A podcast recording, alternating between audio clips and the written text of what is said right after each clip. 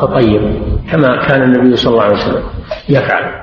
إنه صلى الله عليه وسلم كان يتطيب قبل إحرامه ويتطيب بعد حله من الإحرام. أما أثناء الإحرام إنه كان يتجنب الطيب. ولو بقي أثر الطيب الذي تطيب به قبل الإحرام على جسمه فلا بأس بذلك. لأنه صلى الله عليه وسلم كان يرى وبيص المسك. في مفارقه صلى الله عليه وسلم وهو محرم. نعم. وعن عائشة قالت وعن عائشة قالت كنت أقدم رسول الله صلى الله عليه وسلم لإقامة قبل أن يحرم ولذكره قبل أن يكون في البيت متفق عليه. نعم. هذا الحديث يبين يبين أن المحرم منهي عن الطيب حالة الإحرام فقط. أما قبل الإحرام فإنه يتطيب السنة أن يتطيب قبل الإحرام. في بدنه طيب بدنه ورأسه. وكذلك إذا تحلل من الإحرام إذا فرغ من العمرة أو فرغ من مناسك الحج يوم العيد لأنه يتطيب أيضا. ولو لم يطف بالبيت طواف الإفاضة. لأنه تحلل التحلل الأول. إذا رمى الجمرة وحلق رأسه حل له كل شيء حرم عليه بالإحرام إلا النساء فقط. وإلا المخيط والطيب وحلق الشعر وكل وقص الأظافر كل هذا يباح له بعد الرمي وحلق رأسه يوم النحر ويسمى بالتحلل الأول. هذا معنى قولها ولحله قبل أن يطوف بالبيت يعني إذا تحلل التحلل الأول تطيب عليه الصلاة والسلام ولبس ثيابه وتجمل ثم نزل ليطوف طواف الإفاضة بملابسه متطيبا. هكذا كان النبي صلى الله عليه وسلم يفعل. نعم. وعن عثمان بن عباس رضي الله عنهما أن رسول الله صلى الله عليه وسلم قال لا يملك المحرم ولا يملك ولا يقتل رواه مسلم. وهذا أيضا من محظورات الإحرام وهو وهو عقد النكاح عقد النكاح والخطبة. فلا يجوز للمحرم أن يعقد النكاح لنفسه ولا أن يعقده لغيره. لا ينكح ولا ينكح يعني لا يعقد لنفسه ولا يعقد لغيره بالولاية أو بالوكالة. بالولاية على المرأة كأن يزوج ابنته أو أخته أو موليته أو بالوكالة بأن يتوكل عن شخص. أن يتزوج له فلانة فلا ينكح يعني لا يعقد لغيره ولاية ولا وكالة ولا يخطب أو لا يخطب من الخطبة وهي طلب الزواج يعني يقول لشخص زوجني أختك أو بنتك أو زوج فلانا يكون وسيط زوج فلانا أختك. أو بنتك أو موليتك فلا يخطب المرأة وهو محرم لأن هذه وسائل إلى الجماع الجماع محرم في حالة الإحرام. الله جل وعلا يقول فمن فرض فيهن الحج فلا رهب ولا فسوق ولا جدال في الحج. فرض معناه أحرم. فرض معناه أحرم أحرم بالحج. فلا رفث والرفث هو الجماع ودواعيه من الكلام والنظر واللمس وغير ذلك. كله محرم يدخل في الرفث وإذا كان ممنوعا من العقد من عقد النكاح وممنوعا من الخطبة فإن المنع من الجماع من باب أولى. بل هو الأصل في الرفث المحرم لا يجوز له أن يجامع زوجته وهو محرم. فإن فعل فإن فعل قبل التحلل الأول بطل حجه. وإن كان بعد التحلل الأول لم يبطل حجه ولكن يكون عليه بدنه عليه فدية بدنه. فالجماع ودواعيه من الخطبة والعقد كله كل ذلك كل ذلك محرم على المحرم. نعم. وإذا عقد إذا عقد النكاح وهو محرم فالعقد باطل. إذا عقد النكاح وهو محرم فالعقد باطل. أو عقد النكاح لمحرم أو محرمة فالعقد باطل. لأنه منهي عنه فيكون باطلا. نعم.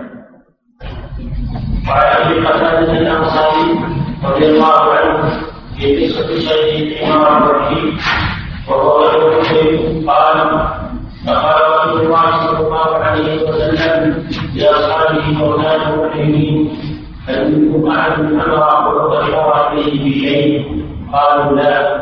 قال فكل ما رضي بنحوه متفق عليه. ومما يمنع منه المحرم قتل الصيد قتل الصيد البري سواء كان من الطيور أو من الحيوانات البرية كالظباء وحمر الوحش والأرانب وغير ذلك من صيد البر.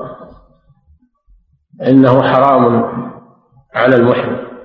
قال الله جل وعلا يا أيها الذين آمنوا لا تقتلوا الصيد وأنتم حرم ومن قتله منكم متعمدا فجزاء مثل ما قتل من النعم. إلى آخر الآية. فالمحرم ممنوع من قتل الصيد. ما دام محرما سواء كان في الحرم أو خارج الحرم. لا يقتل الصيد وهو محرم. وكذلك لا يعين على قتل الصيد بأن يساعد شخصا على قتل صيد بدلالته عليه على مكانه أو الإشارة أو إعطائه السلاح أو غير ذلك. لا يقتله بنفسه ولا يعين على قتله ما دام محرما. وحرم عليكم صيد البر ما دمتم حرما. فحرام عليه قتله وحرام عليه أكله. حرام عليه قتله وحرام عليه أكله. ما دام محرما. وفي هذا الحديث حديث حديث أبي قتادة الأنصاري رضي الله عنه أنه قتل حمارا وحشيا وهو غير محرم. فجاء به إلى النبي صلى الله عليه وسلم أو جاء إلى النبي صلى الله عليه وسلم بشيء منه. فقال النبي صلى الله عليه وسلم هل منكم أحد أشار إليه؟ هل هل سأل صلى الله عليه وسلم هل أعانوه؟ هل؟ قالوا لا. قال كلوا ما بقي من لحم. فدل على أن المحرم لا يقتل الصيد هو بنفسه ولا يعين على قتله. وأنه إذا جيء بصيد لم لم يقتله ولم يعن على قتله ولا شارك في قتله فلا بأس أن يأكل من لحمه لأنه لم يصده ولا صيد من أجله ولا أعان على على قتله. فلا بأس أن يأكل من لحمه لأن الذي قتله يجوز له قتله وهو الحلال. يعني غير محرم أبو قتادة كان غير محرم. لكن لماذا لم يحرم أبو قتادة مع أنه خرج مع النبي صلى الله عليه وسلم؟ ومتى كان هذا؟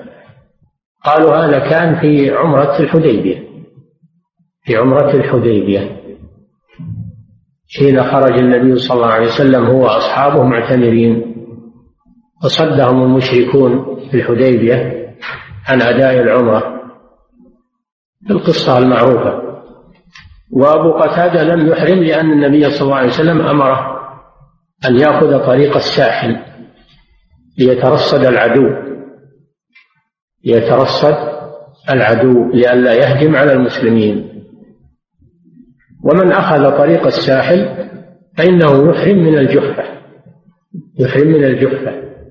أو لأن أبا قتادة لم ينوي العمرة أصلا وإنما خرج حرسا للنبي صلى الله عليه وسلم ولم ينوي العمرة أصلا. فهذا سبب عدم إحرامه. إما لأنه سلك طريق الساحل ومن سلك طريق الساحل فإن ميقاته الجحفة أو لأنه لم ينوي العمرة وإنما خرج حرسا للنبي صلى الله عليه وسلم. يترصد العدو ولا يدري ماذا يعرض له. وما دام أنه غير غير محرم فله أن يصطاد له أن يقتل الصيد. فصاد هذا الصيد وجاء به إلى النبي صلى الله عليه وسلم. فلما تبين أن أحدا من المحرمين لم يساعد على قتله ولم يشارك في قتله أباح لهم أكل لحمه لعدم المحذور لعدم المحذور في ذلك. فدل هذا الحديث على مسائل. المسألة الأولى أن المفتي يستفصل من السائل يستفصل قبل أن يفتي. هل منكم هل منكم من فعل هذا؟ استفصال.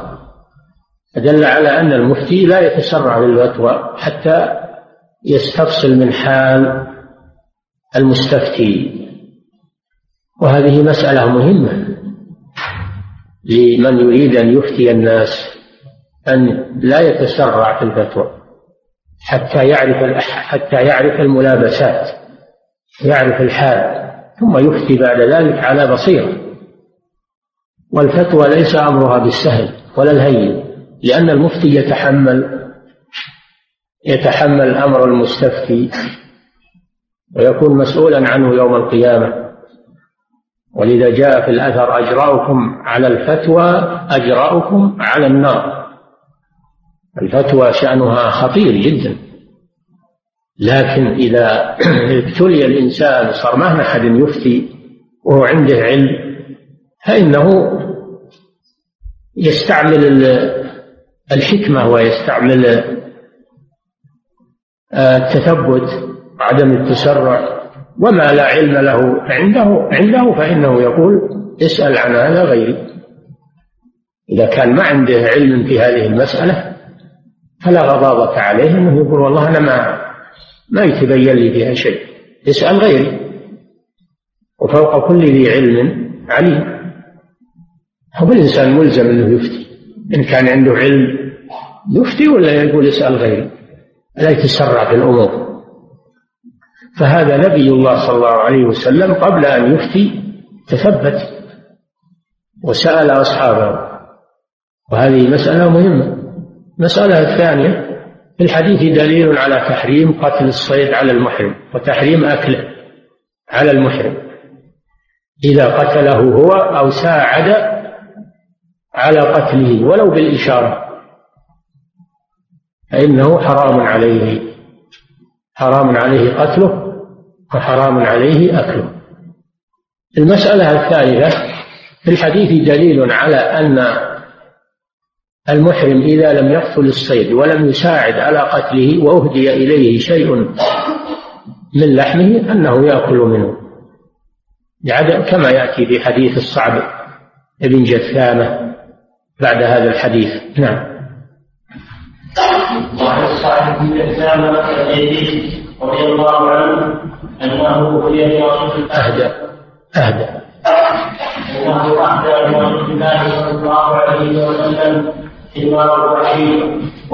الأموال قال له عليه وقال إنا لم نرده عليك إلا متفق عليه.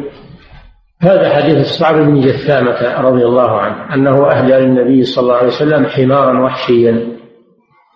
حمار الوحشي خلاف الحمار الأهلي. حمار الأهلي حرام. حمار الوحشي وهو الذي يعيش في البر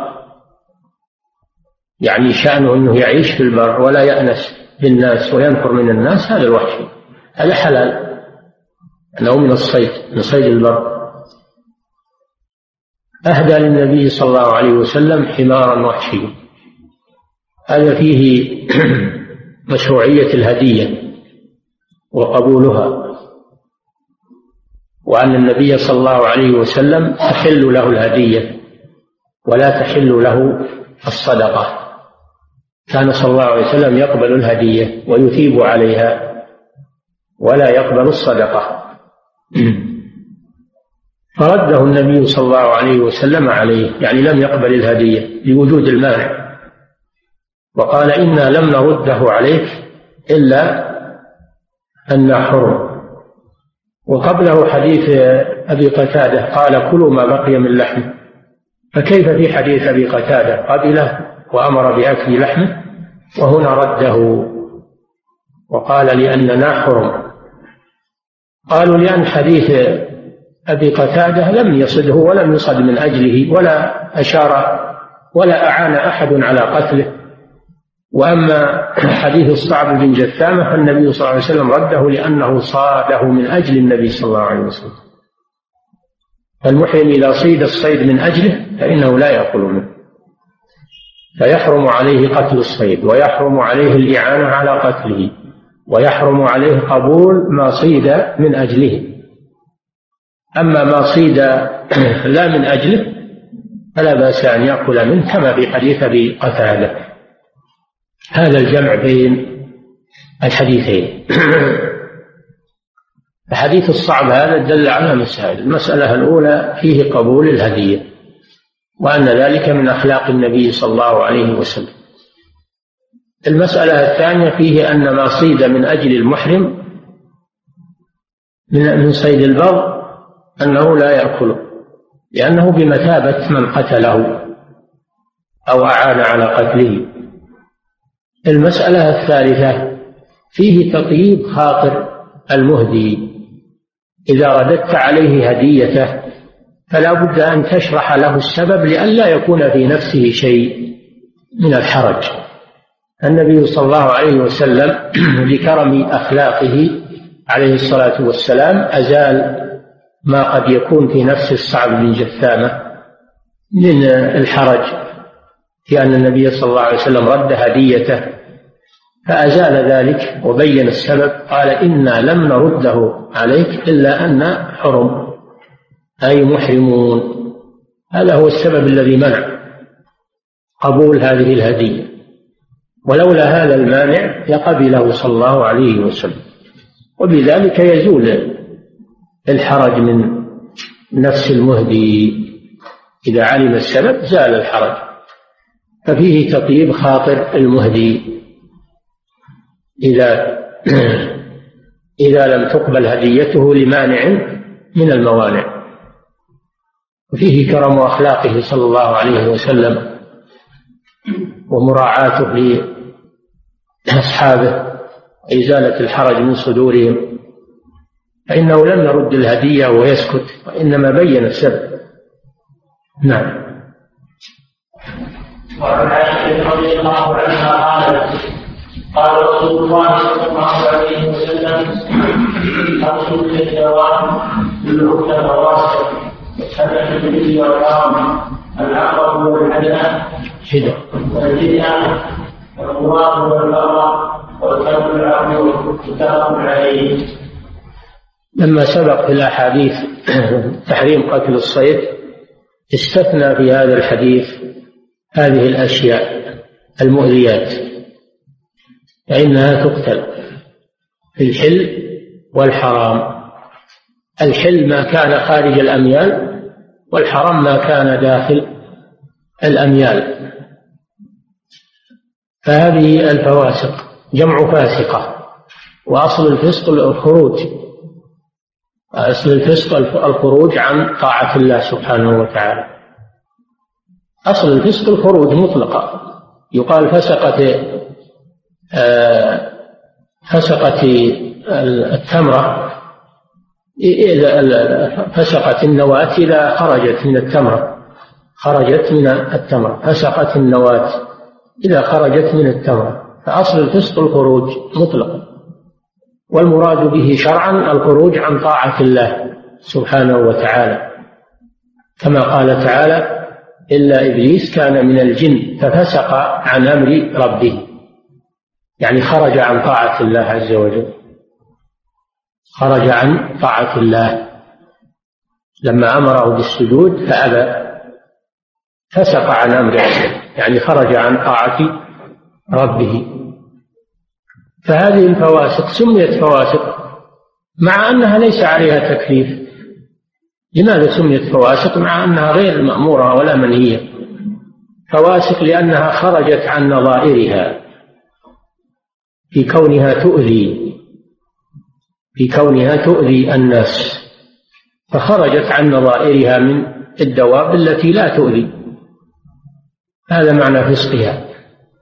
يقتلن أي يجوز قتلهن دفعا لأذاهن في الحل وهو ما كان خارج الأميال والحرم وهو ما كان داخل الأميال. العقرب هذه الأول العقرب. وهي معروفة تؤذي الناس بلدغها ومن باب أولى الحية أشد من العقرب وقد جاء في الحديث ذكر الحية جاء في رواية أخرى ذكر الحية. فيقتل كل ما يؤذي الناس بلسعه أو بأذاه للناس. والحدأة وهي طائر معروف يخطف اللحم. يخطف اللحم من الناس. فهو مؤذي. يجوز قتلها في الحل والحرام ولا حرج في ذلك. ومن المحرم وغيره. من المحرم وغير المحرم. و والغراب. كذلك الغراب مثل الحداءة يؤذي. ويخطف اللحم ويؤذي الناس. إلا أن بعض العلماء خصه بالغراب الأبقع وهو ما فيه بياض. الغراب الذي فيه بياض في رأسه أو في أو في صدره يسمى الغراب الأبقع. لأن الغراب ثلاثة أنواع غراب الأبقع وغراب البين وغراب الزرع. فالمقصود في هذا الغراب الأبقع وهو ما كان فيه بياض. الله أعلم. لكن لفظ الحديث هنا عام. فيقتل لأذاه. والفأرة الفأرة وهي معروفة. تؤذي الناس في البيوت تفسد في البيوت تخرق الأمتعة والثياب وقد تسبب إشعال إشعال النار في البيوت فهي مؤذية. فتقتل في الحل والحرام سواء كانت في داخل مكة أو خارج مكة وسواء كان قاتلها محرما أو غير محرم له قتلها دفعا لأذاها. والخامس الكلب العقور الكلب العقور الذي يعقر الناس بنابه يعقر الناس بأنيابه فهذا يقتل دفعا لأذاه أما الكلب الذي لا يعقر ولا يؤذي هذا لا يقتل. إنما الذي يقتل الكلب المؤذي وهو الذي يعقر الناس بعضه لهم والاعتداء عليهم فهذا يقتل سواء كان في مكة أو خارج مكة سواء كان قاتله محرما أو حلالا. ويدخل فيه أيضا الذئب والأسد وكل ما يعتدي على الناس فإنه يقتل دفعا لأذاه في حالة الإحرام وغير حالة الإحرام وفي الحرم وفي الحلم دفعا لأذاه. فهذه الأمور تقتل ولا جزاء فيها. دفعا لأذاها عن الناس. ومثلها كل ما يؤذي الناس من الذباب والبعوض وكل ما يؤذي الناس والقمل وكل لهم قتله نعم. وعن ابن عباس رضي الله عنهما. عن النبي صلى الله عليه وسلم ليس يضره هذا الحديث فيه دليل على أن الحجامة تباح للمحرم وأن خروج الدم لا يؤثر على الإحرام. خروج الدم لا يؤثر على الإحرام سواء كان خروجه بسبب الإنسان بالحجامة أو كان خروجه بجراحة أو غير ذلك أو خلع ضرس أو رعاف أو غير ذلك خروج الدم لا يؤثر على الإحرام لأن النبي صلى الله عليه وسلم احتجم وهو محرم. في موضع يقال له لحي جمل بين مكة والمدينة. نعم. وأنه لو احتاج في الحجامة إلى قص شيء من الشعر أو حلق شيء من الشعر فله ذلك. إذا كانت الحجامة لا تمكن إلا بإزالة شيء من شعر رأسه أو من جسمه فلا بأس بذلك. لكن قالوا يكفي كما يأتي في حديث كعب بن عجر. فإذا تأذى الإنسان واحتاج إلى إزالة الشعر فإنه يزيله ويكفي كما في حديث كعب بن عجر نعم.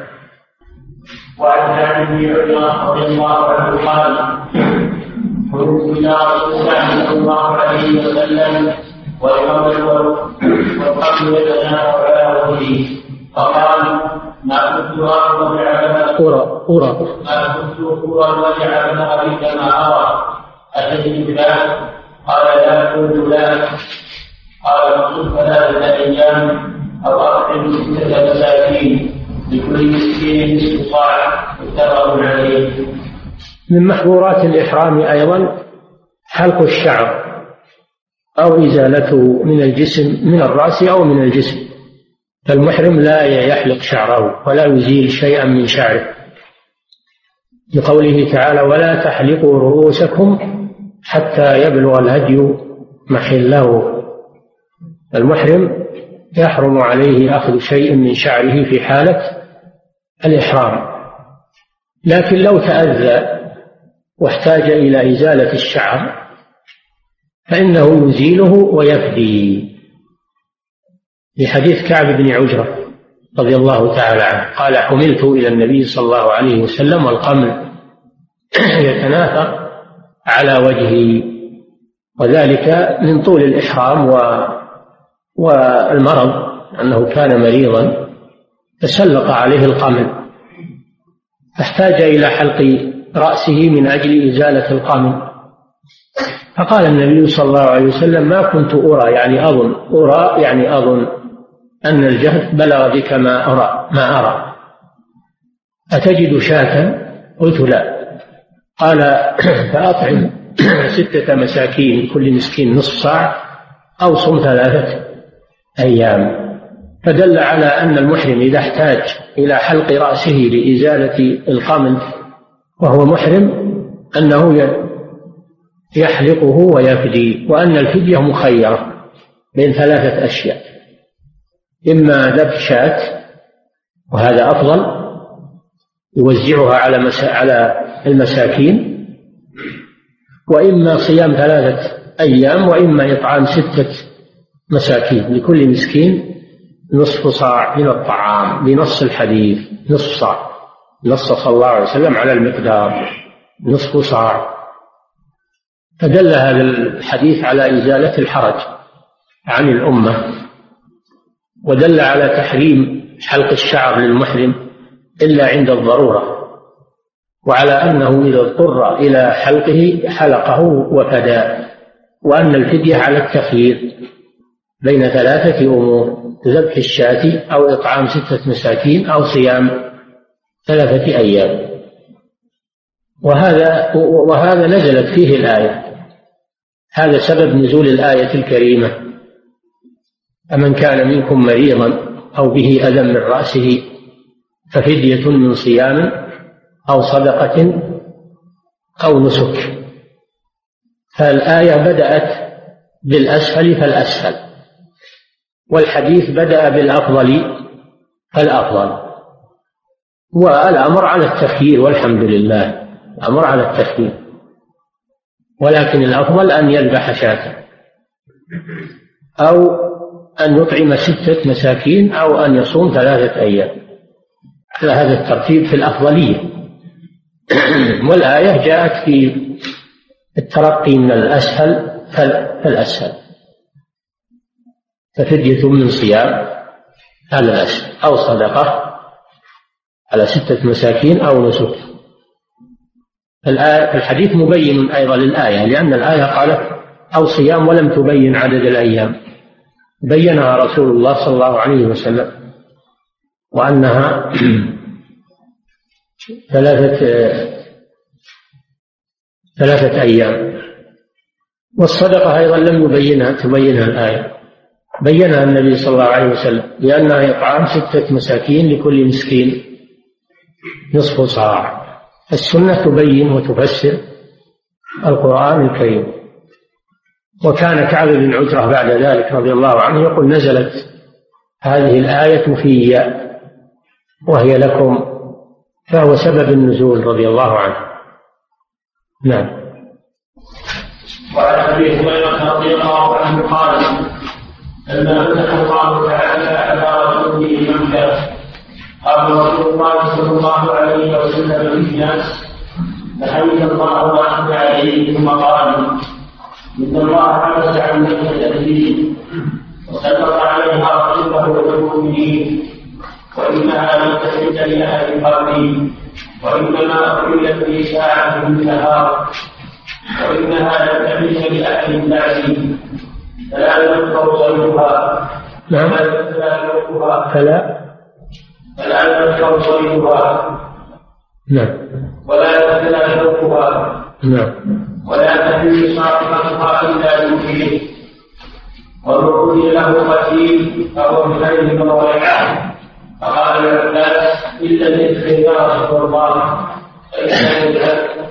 فإنا نجعله في قبورنا وبيوتنا فقال الذكر متفق عليه هذا الحديث في خطبة النبي صلى الله عليه وسلم عام الفتح عام فتح مكة. خطب الناس وبين لهم حرمة مكة المشرفة أن الله حرم القتال فيها وحرم قطع شجرها. وحرم التقاط لقطتها. وحرم قطع حشيشها. وهو ما نبت بالسيول والأمطار من الشجر أو من العشب. كل هذا لا يجوز قطعه. ولا مانع أن تترك الدواب ترعى. فيه. لا مانع. إنما الممنوع قطعه وإزالته. أما كون الدواب ترعى في العشب أو ترعى في الشجر هذا ما في مانع. فدل هذا الحديث على حرمة مكة المشرفة وبقائها إلى يوم القيامة. بقاء حرمتها إلى يوم القيامة. لأن الله حرمها يوم خلق السماوات والأرض. فهي حرام بحرمة الله إلى يوم القيامة. والله جل وعلا يقول ومن يرد فيه بإلحاد بظلم نذقه من عذاب أليم. إذا نوى الإنسان نوى مجرد نية أنه يعصي أو يتعدى في الحرم عاقبه الله على نيته. فكيف إذا فعل منفذ فالأمر أشد والعياذ بالله. مجرد النية السيئة يعاقب عليها الإنسان وفي غير الحرم لا يعاقب على النية حتى يفعل. لكن في الحرم يعاقب على النية مجرد النية. ومن يرد فيه بإلحاد بظلم نذقه من عذاب أليم. وذلك لشدة حرمة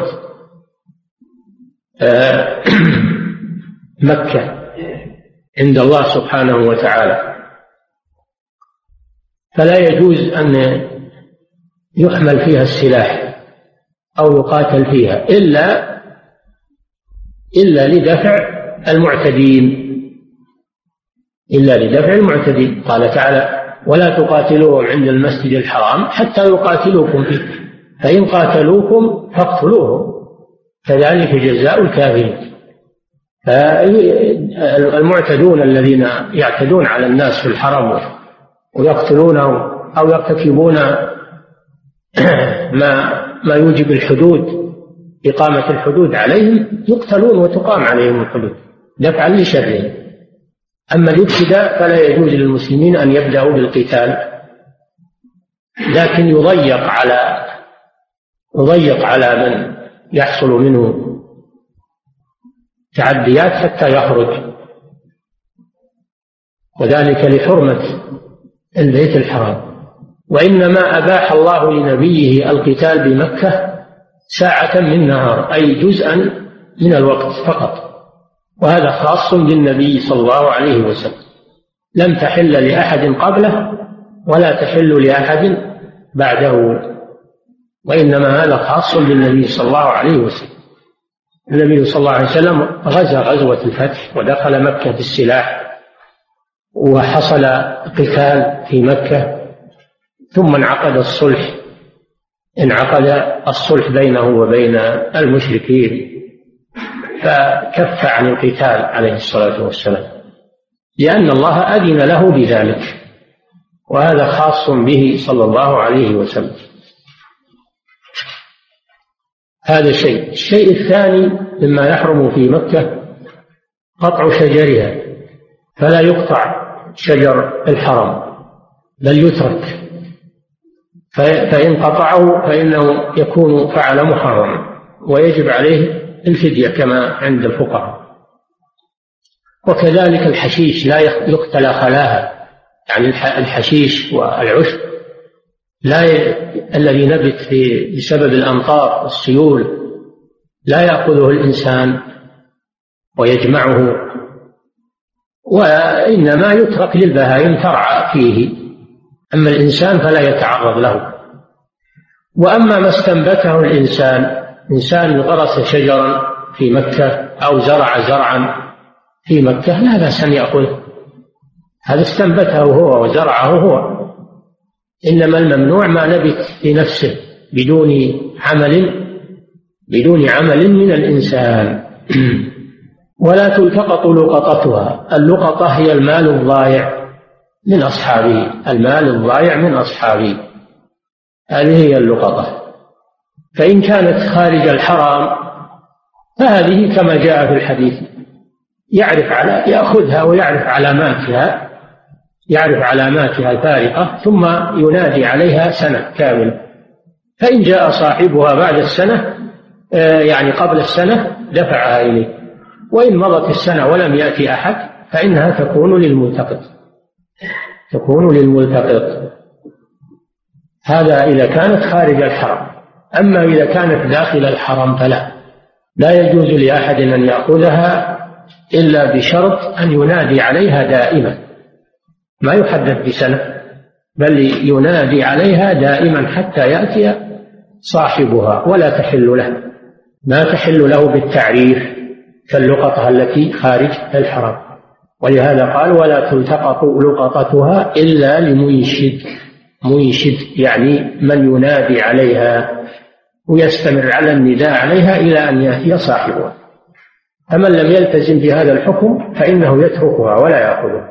واللقطات في الحرم الآن لها جهة مسؤولة من جهة الحكومة ولها لها مسؤولين تؤدى إليهم وهم يرصدونها ويكتبونها والناس يراجعونهم من ضاع له شيء يراجعهم. فإذا جاء بالعلامات والفوارق أعطوه ما ضاع له. فإذا سلمت لهذه الجهة تبرأ الذمة إن شاء الله لأن ولي الأمر عمدهم لذلك. قال العباس بن عبد المطلب عم النبي صلى الله عليه وسلم رضي الله عنه يا رسول الله إلا الإذخر. والإذخر نوع من النبات. ينبت في الحجاز. نوع من النبات ينبت في الحجاز. فإنه لقبورنا. إذا مات الميت ووضعوا اللبنات سدوا اللحد باللبنات وضعوا عليه الإذخر من أجل أن يسد الخلل. يسد الخلل. ثم يجعلون فوقه الطين حتى يتماسك. وكذلك في البيوت إذا أرادوا تسقيفها ووضعوا الخشب جاءوا بالإذخر فجعلوه فجعلوه من خلال الخشب يسد ما بينه من الفتحات ثم يضعون عليه الطين. فالإذخر فيه لهم مصلحة استعماله لبيوتهم واستعماله لقبورهم. فالنبي صلى الله عليه وسلم قال إلا الإذخر يعني يستثنى من نبات الحرم يجوز قطعه للحاجة. يستثنى من نبات الحرم. يجوز قطعه للحاجة. فهذا استثناء من قطع شجر الحرم. المنهي عنه. رخص فيه النبي صلى الله عليه وسلم والسبب سؤال العباس رضي الله تعالى عنه. والنبي صلى الله عليه وسلم إنما يشرع بالوحي من عند الله عز وجل. لولا أنه جاءه وحي من الله عز وجل لذلك لما الشيء. إنه صلى الله عليه وسلم لا ينطق عن الهوى إن هو إلا وحي يوحى عليه الصلاة والسلام. لكن السبب في ذلك سؤال العباس. وقد يسأل الإنسان سؤالا فينزل الله بسببه وحيا متلوا كالقرآن أو وحيا غير متلو كالسنة النبوية. فلا غرابة في ذلك. الحاصل أن هذا الحديث حديث عظيم. وفي آخره يقول صلى الله عليه وسلم ومن قتل له قتيل فهو بخير النظرين من قتل له قتيل عمدا عدوانا فهو بخير النظرين لأن الله حرم قتل الأنفس المعصوم. لا يحل دم امرئ مسلم إلا بإحدى ثلاث النفس بالنفس والثيب الزاني والتارك لدينه المفارق للجماعة. فلا يقتل المسلم إلا بالقصاص أو بالردة أو بالزنا بعد إحصان بالزنا بعد إحصان ومن قتل بغير حق عمدا عدوانا وجب القصاص. يا أيها الذين آمنوا كتب عليكم القصاص في القتلى.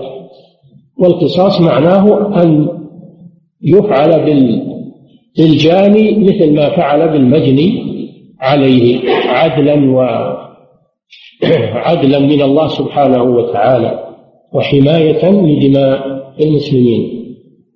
فمن قتل له قتيل فهو بخير من الله. إما أن يأخذ بالقصاص وهذا حق له. وإما أن يقبل الدية. وإما أن يقبل الدية. وإن عفا مجانا فهو أفضل. إن عفا مجانا فهو فهو أفضل. وهذا إلغاء لما كان في الجاهلية من أنهم يسفكون الدماء ويقتلون غير القاتل. يقول لا القاتل لا ما يسوى شيء ما نبيه. نقتل واحد من أشرف القبيلة. أو من أعز القبيلة فيقتلون غير القاتل والعياذ بالله هذا فعلهم في الجاهلية فجاء الإسلام وجعل القصاص على القاتل لا يجني جان إلا على نفسه نعم لا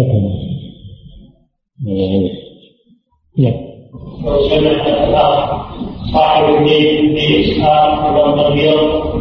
رغم اللوحه الاسلام لكن في اخراجها من الزكاه وذلك على المقطع على الخروج صاحب سيارة ساد طريق يروح يوصلها نعم. وعن عبد الله بن زيد بن عاصم رضي الله عنه أن رسول الله صلى الله عليه وسلم قال يكفي أظن بس نعم. فضيلة الشيخ أن على تلبس الخفين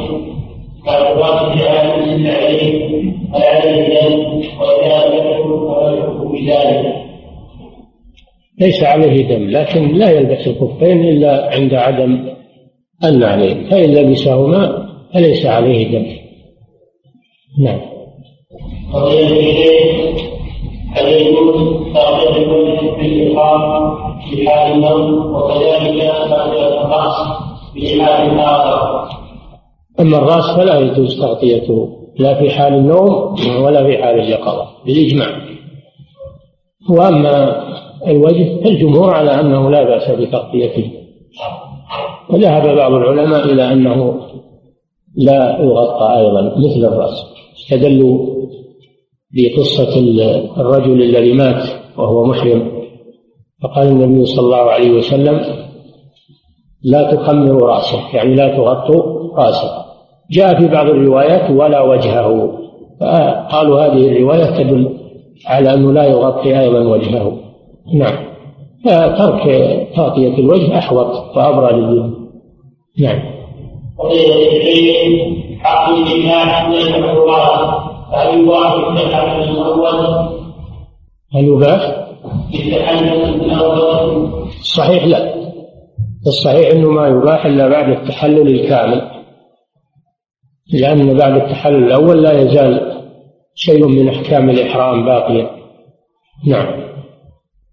قضية العلم صيام ثلاثة أيام من الرجال هل تكون في أيام الحج أو بعد؟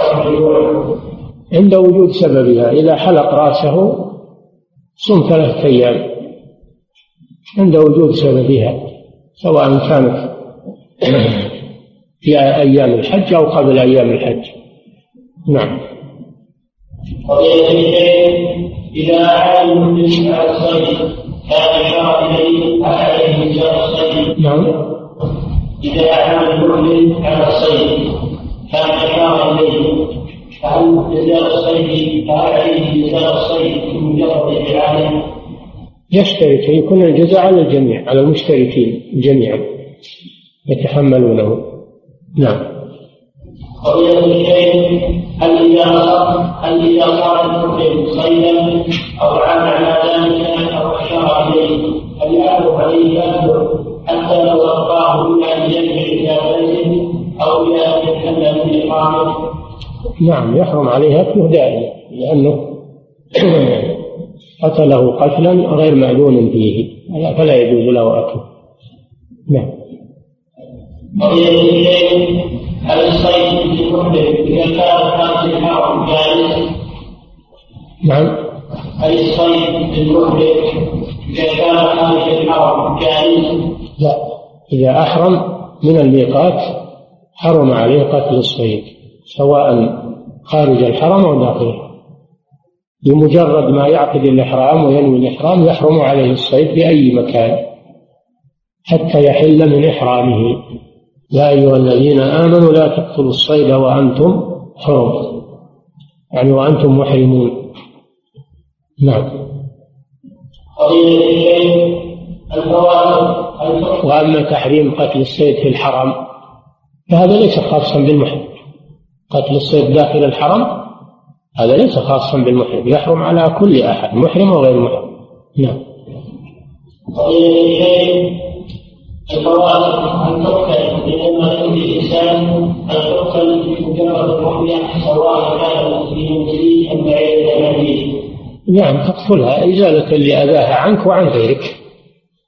إزالة لأذاها عنك وعن غيرك. بمجرد ما تراها وتقدر على قتلها تقتل. نعم. قضية الشيء أرجو إعادة أنواع الغلام.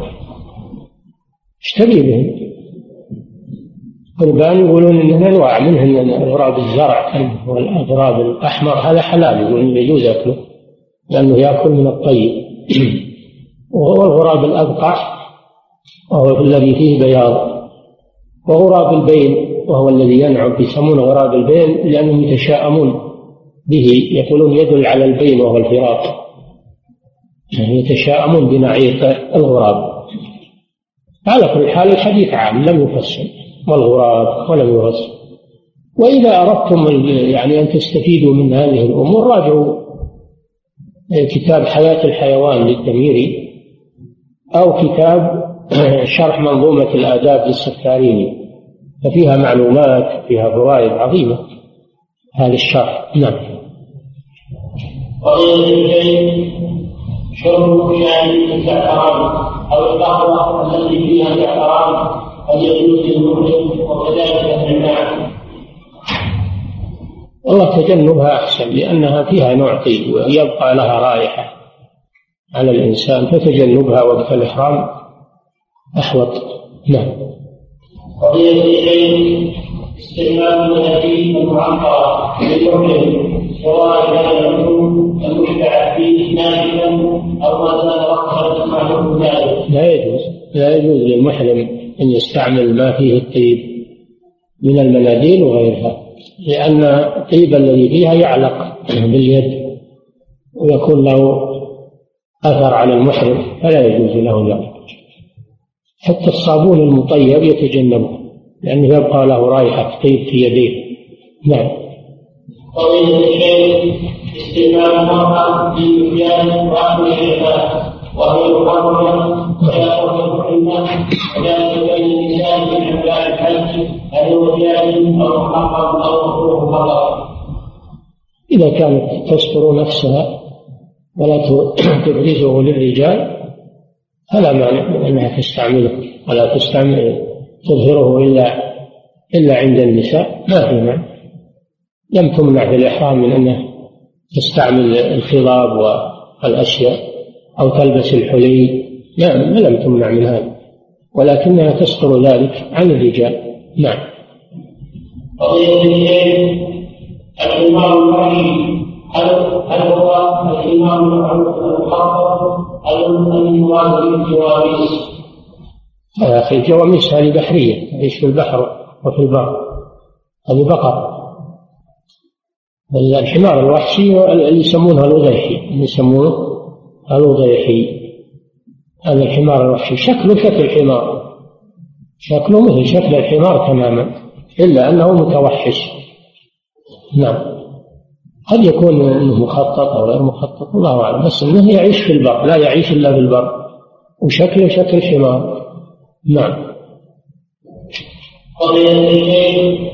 أليس الظاهر من حديث أبي قتادة رضي الله عنه أنه صار في الوحي من أجله هو ومن أجل أصحابه الذين معه وهو مؤمنون لأنه من البعيد أن يسجد لنفسه وحده هذا الإمام الكبير النبي صلى الله عليه وسلم استفصل منه من أصحابه. استفصل من أصحابه قبل أن يفتي بحل أكله. فما ما الذي يدلنا لولا أن فيه احتمال لما استفصل النبي صلى الله عليه وسلم.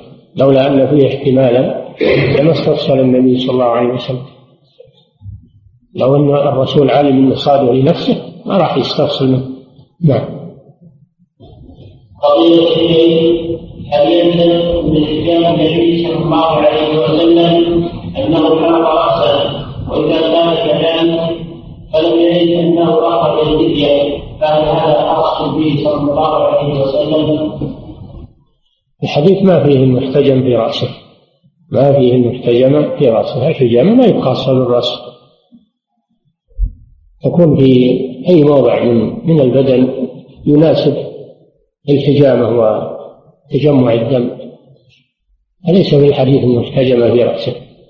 لكن يقولون لو احتجم الإنسان في رأسه واحتاج إلى إزالة الشعر فله إزالته ويكون عليه الفدية مثل قصة كعب بن عجرة.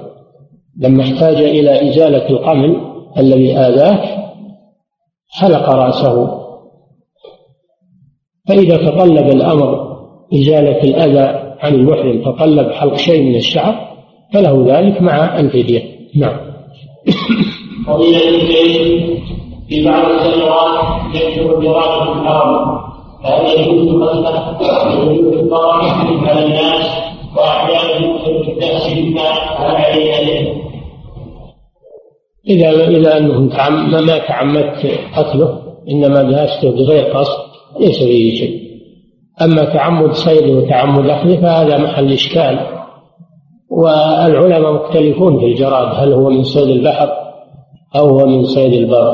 إن كان من صيد البحر فلا بأس من من صيده وأكله. قوله تعالى وأحل لكم آه، صيد أحل لكم صيد البحر وطعامه. أحل لكم صيد البحر وطعامه. متاعا لكم وللسيارة. وحرم عليكم صيد البر ما دمتم حرم فالجراد الظاهر والله أعلم أنه من صيد البحر. فيجوز صيده وأكله للمحرم. نعم.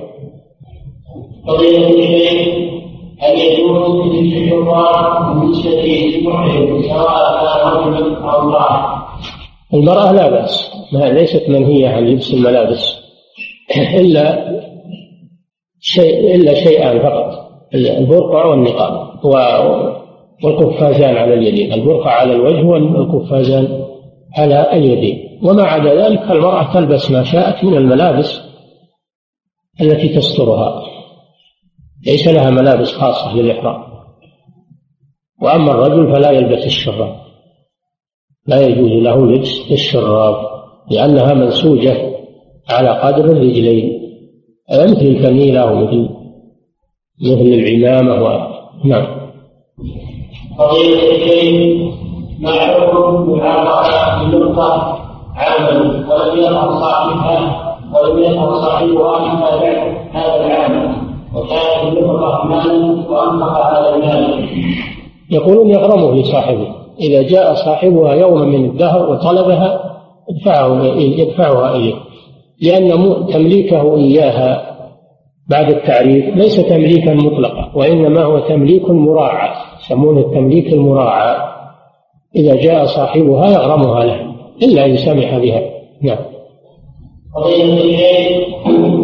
الشيء بعد الحرم التي يطلق عليها هذه الأحكام هل هي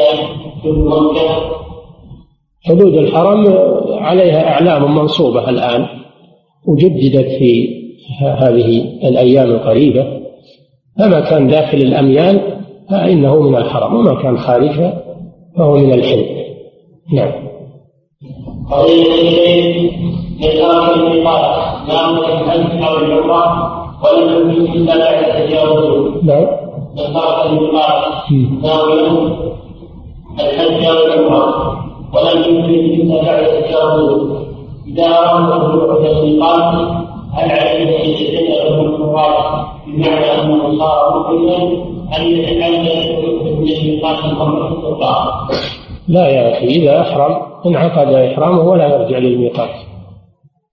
لا يرجع للميقات بعد إحرامه ما يفيد شيء رجوعه ما يفيد شيء. تقررت عليه الفدية. إنما يفيده الرجوع لو رجع قبل الإحرام. إذا رجع قبل الإحرام وأحرم من الميقات حصل المقصود ولا شيء عليه. أما إن أحرم بعد ما تجاوز الميقات تقررت عليه الفدية. ولا فائدة لرجوعه. نعم.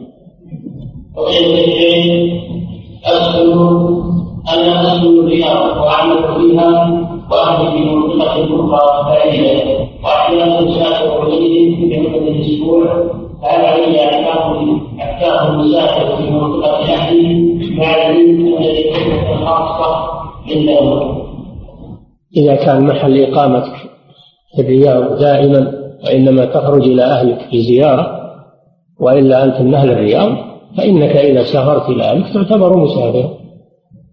أما إذا كان العكس محل إقامتك عند أهلك وفي بلد وإنما تأتي للرياض لأجل الدراسة فقط ولست مستقرا فيها. فأنت مسافر. إلا إذا أقمت في الرياض إقامة تزيد على أربعة أيام فإنك تأخذ أحكام المقيم. نعم. هل يجوز للرجل في سؤال الحديث؟ لا بأس. لقوله صلى الله عليه وسلم للرجل الذي أراد أن يزوجه المرأة التي عرضت نفسها قال التمس ولو خاتما من حديد دل على جواز لبس الخاتم من الحديد. إلا أن بعض العلماء يكرهه يقول لأن الحديد حلية أهل النار. لكن ظاهر الحديث الجواز الله أعلم. نعم. فضيلة الشيخ هناك من أنواع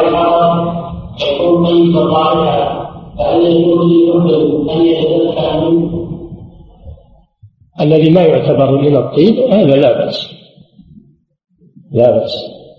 وأما الذي يعتبر طيبا كالبخور والجاوني والأشياء التي يتدخل فيها للتطيب هذه لا تجوز للمحرم. نعم. فضيلة الشيخ هل يجوز للمدرس أخذ الطلاب يعلم ليس وإنما هي من مع أن قد رد هداياهم قد في نفوسهم لا أبدا المدرس لا يفتح على نفسه الباب ولا يقبل هدية من طالب من الطلاب لأنه يتهم في هذا يتهم في هذا فيسد هذا الباب نهائيا. نعم. قضية الشيء قد من توفي أو غيره وعمره ستة أشهر فهل يعرف عنه إذا عق عنه فهذا شيء طيب العقيقة أصلا ليست واجبة لا عن الحي ولا عن الميت وإنما هي سنة. فإذا عق عن طفل الميت فهذا أتم وأحسن. نعم. ولو كان ستة نعم. ما دامت نفخت فيه الروح بلغ ستة يعني بلغ أربعة أشهر. نفخت فيه الروح وتحرك ومات بعد ذلك فيسن أن يعق عنه. نعم. قضية الشيء إذا بالصلاة الصف الذي أمامي وتقدمت بسد الفرجة هل شيء؟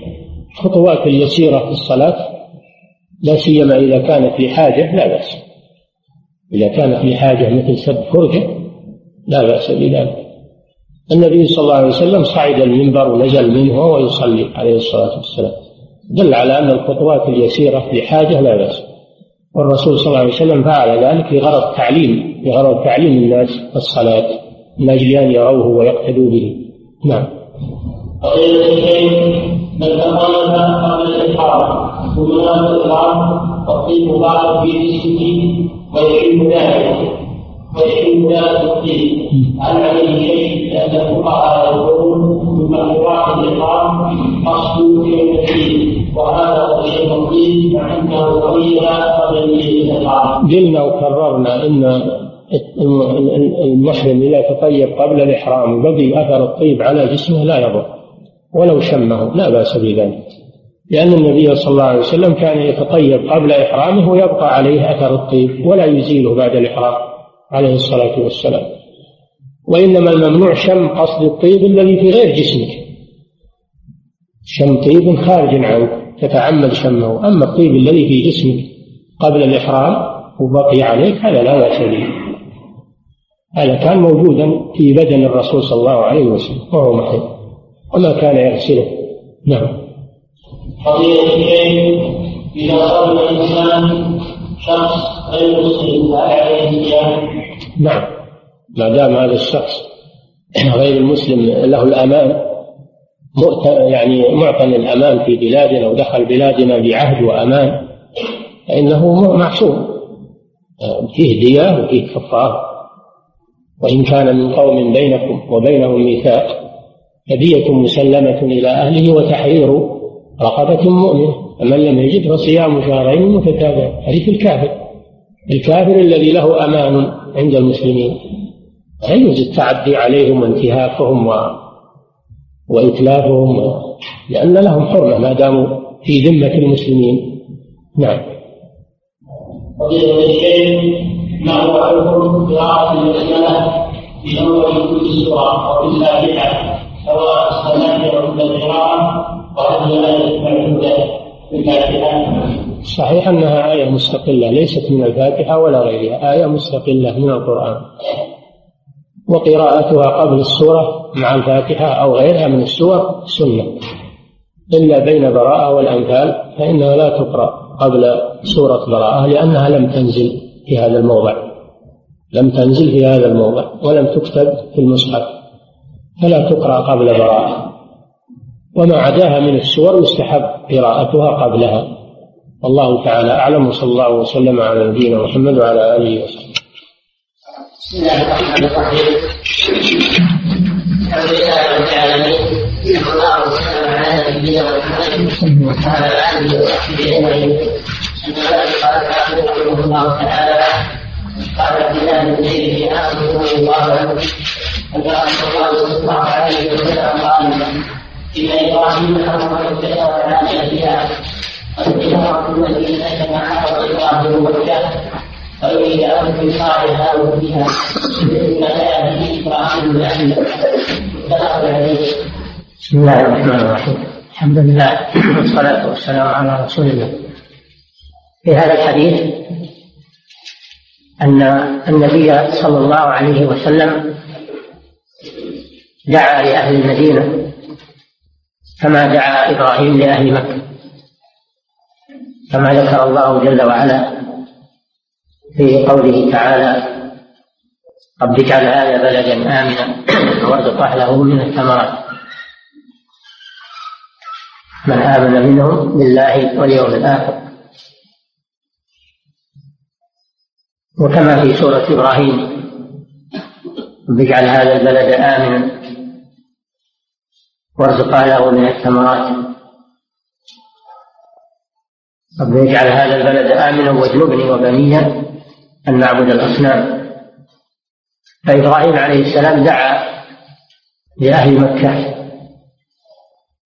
بالأمن والرزق. استجاب الله دعاءه وذلك لأجل آه، مجاورتهم لحرمه. الشريف. فكذلك النبي صلى الله عليه وسلم دعا لأهل المدينة التي هي مهاجر النبي صلى الله عليه وسلم لأنها بلد طيب وجعل الله لها حرما كما جعل لمكة حرما كما يأتي. ودعا لها صلى الله عليه وسلم في مدها وصاعها يعني فيما يكال من الطعام والتمر. ما يكال ويوزن دعا لهم بالبركة أن يبارك الله لهم في أرزاقهم. تكريما لهم. ودعا الله أن ينقل حماها.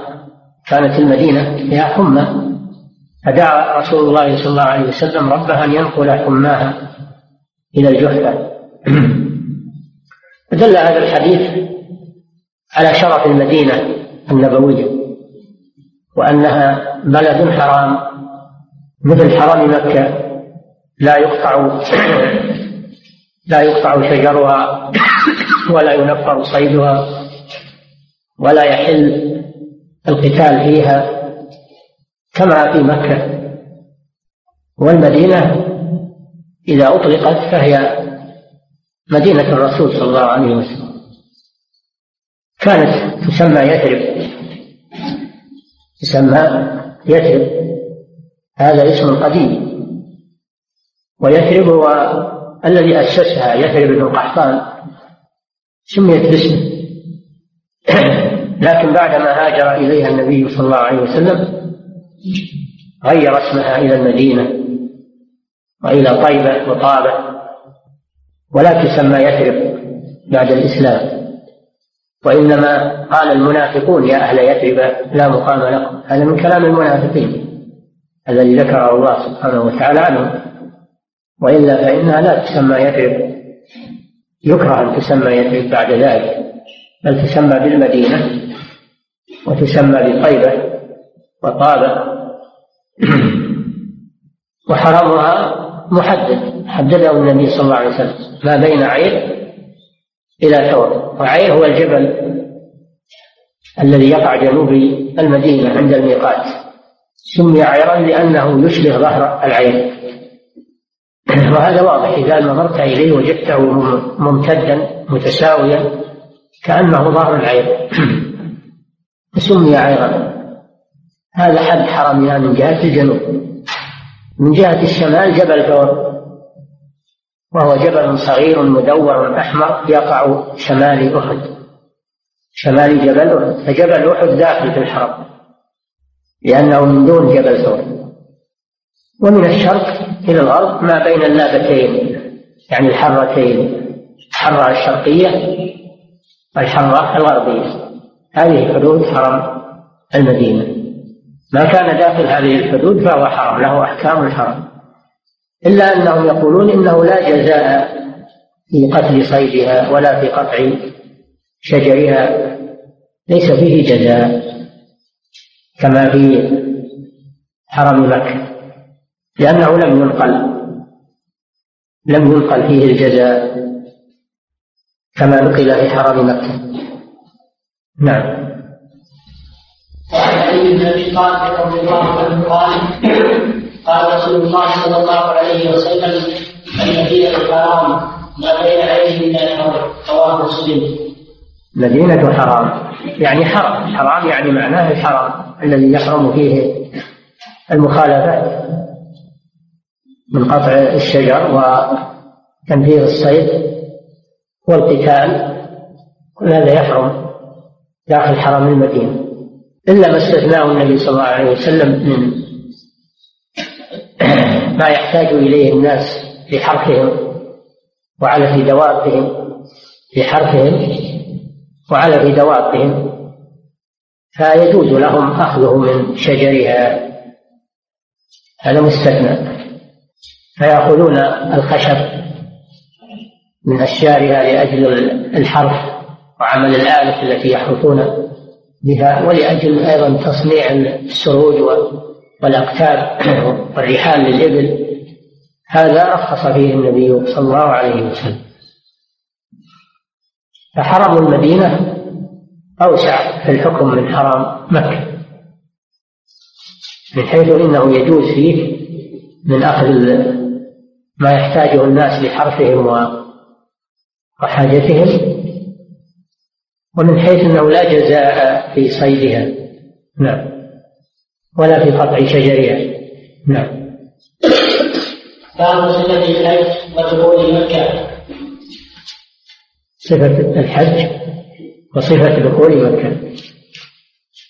وهذا تبينه الأحاديث الآتية من فعل النبي صلى الله عليه وسلم. فإنه حج بالناس وبين لهم صفة الحج. وقال خذوا عني مناسككم وهذا قد رواه أهل العلم عن الرسول صلى الله عليه وسلم مفصلا في أحاديث يأتي ذكرها. نعم. عن جابر بن عبد الله رضي الله عنهما أن رسول الله صلى الله عليه وسلم أشهر. أطول الأحاديث وأوسعها حديث جابر هذا في صفة حج النبي صلى الله عليه وسلم. وقد روي رويت صفة حج النبي صلى الله عليه وسلم من عدة روايات وعن جماعة من الصحابة الذين حجوا معه صلى الله عليه وسلم. ولكن أطولها وأبينها هو حديث جابر. هذا الذي ساق المصنف غالبه واختصره. وهو حديث طويل. أورده الإمام ابن القيم في زاد المعاد وتكلم على فقهه. بكلام طويل. وصنف عليه بعض العلماء مصنفات على حديث جابر هذا. وسموا مصنفاتهم بصفة حج النبي صلى الله عليه وسلم. نعم. عن جابر بن عبد الله رضي الله عنهما أن رسول الله صلى الله عليه وسلم حج فخرجنا معه حج صلى الله عليه وسلم جابر يحكي ما حصل. يحكي ما حصل. أنه صلى الله عليه وسلم خرج حاجا من المدينة وذلك في السنة العاشرة من الهجرة. السنة العاشرة من الهجرة. فإنه صلى الله عليه وسلم في السنة التاسعة أرسل أبا بكر يحج بالناس وأرسل عليا ينادي لأن لا يحج بعد هذا العام مشرك ولا يطوف بالبيت عريان. وهذا تهيئة لحج النبي صلى الله عليه وسلم. فلما كان في السنة العاشرة حج صلى الله عليه وسلم. ولم يحج بعد البعثة إلا هذه الحجة. وتسمى حجة الوداع لأن النبي صلى الله عليه وسلم ودع فيها الناس. وبين لهم مناسكهم. وقال خذوا عني مناسككم. فلعلي لا ألقاكم بعد عام هذا. فسميت حجة الوداع. لأنها كانت آخر عهد النبي صلى الله عليه وسلم. وما عاش بعدها إلا شهرين وزيادة أيام. ثم توفي صلى الله عليه وسلم. فلذلك سميت حجة الوداع. أما العمر فقد اعتمر صلى الله عليه وسلم أربع عمر بعد البعثة. عمرته صلى الله عليه وسلم الحديبية التي أحسر عنها وتحلل منها وذبح الهدي تسمى عمرة. وعمرة القضية وهي العمرة التي قاضى عليها المشركين. على أن يرجع من عامه هذا ويعتمر من العام القادم. سميت عمرة القضية أي المقاضاة التي بينه وبين المشركين. سمحوا له فدخل هو وأصحابه واعتمروا بموجب العهد الذي تم بينهم في الحديبية. هذه العمرة الثانية. العمرة الثالثة عام الفتح عام فتح مكة في السنة الثامنة من الهجرة. بعدما فتح مكة وتألبت هوازن على قتال النبي صلى الله عليه وسلم خرج إليهم صلى الله عليه وسلم في شوال والتقوا في حنين ونصر الله رسوله صلى الله عليه وسلم وأصحابه على المشركين. فلما رجع من حنين اعتمر من الجعرانة. لأنها كانت على طريقه وهو داخل. فاعتمر منها وهي حد الحرم. اعتمر منها صلى الله عليه وسلم. هذه العمرة الثالثة. والعمرة الرابعة التي كانت مع حجه صلى الله عليه وسلم. فإنه حج قارنا بين العمرة والحج. هذه أربع عمر له صلى الله عليه وسلم. وأما الحج فلم يحج بعد البعثة إلا مرة واحدة. نعم. حتى إذا أتينا الحليفة أوردت أسماء الحليفة اسم لوادي العقيق. اسم لوادي العقيق. وهو عند جبل عند جبل عير جنوب المدينة قريبا منها. وسمي ذا الحليفة لأنه كانت فيه شجرة حلفة. الحليفة تصغير حلفة. وهي شجرة معروفة. نعم. فولدت أسماء بنت عميس فقال تستسري واستثري ثوب وأحملي نعم. لما ولدت أسماء بنت أميس زوج أبي بكر الصديق رضي الله عنه ولدت ابنها محمد بن أبي بكر. فأمرها صلى الله عليه وسلم أن تغتسل وأن تستتر بثوب. يعني تجعل آه، ثوبا يعني فرقة أو لفافة على فرجها تمنع تسرب خروج الدم لأنها كانت نفسا والنفس يخرج منها الدم. فدل هذا على أن الحيض والنفاس لا يمنعان من الإحرام وأن الحائض والنفس تحرمان وعليهما الحيض والنفس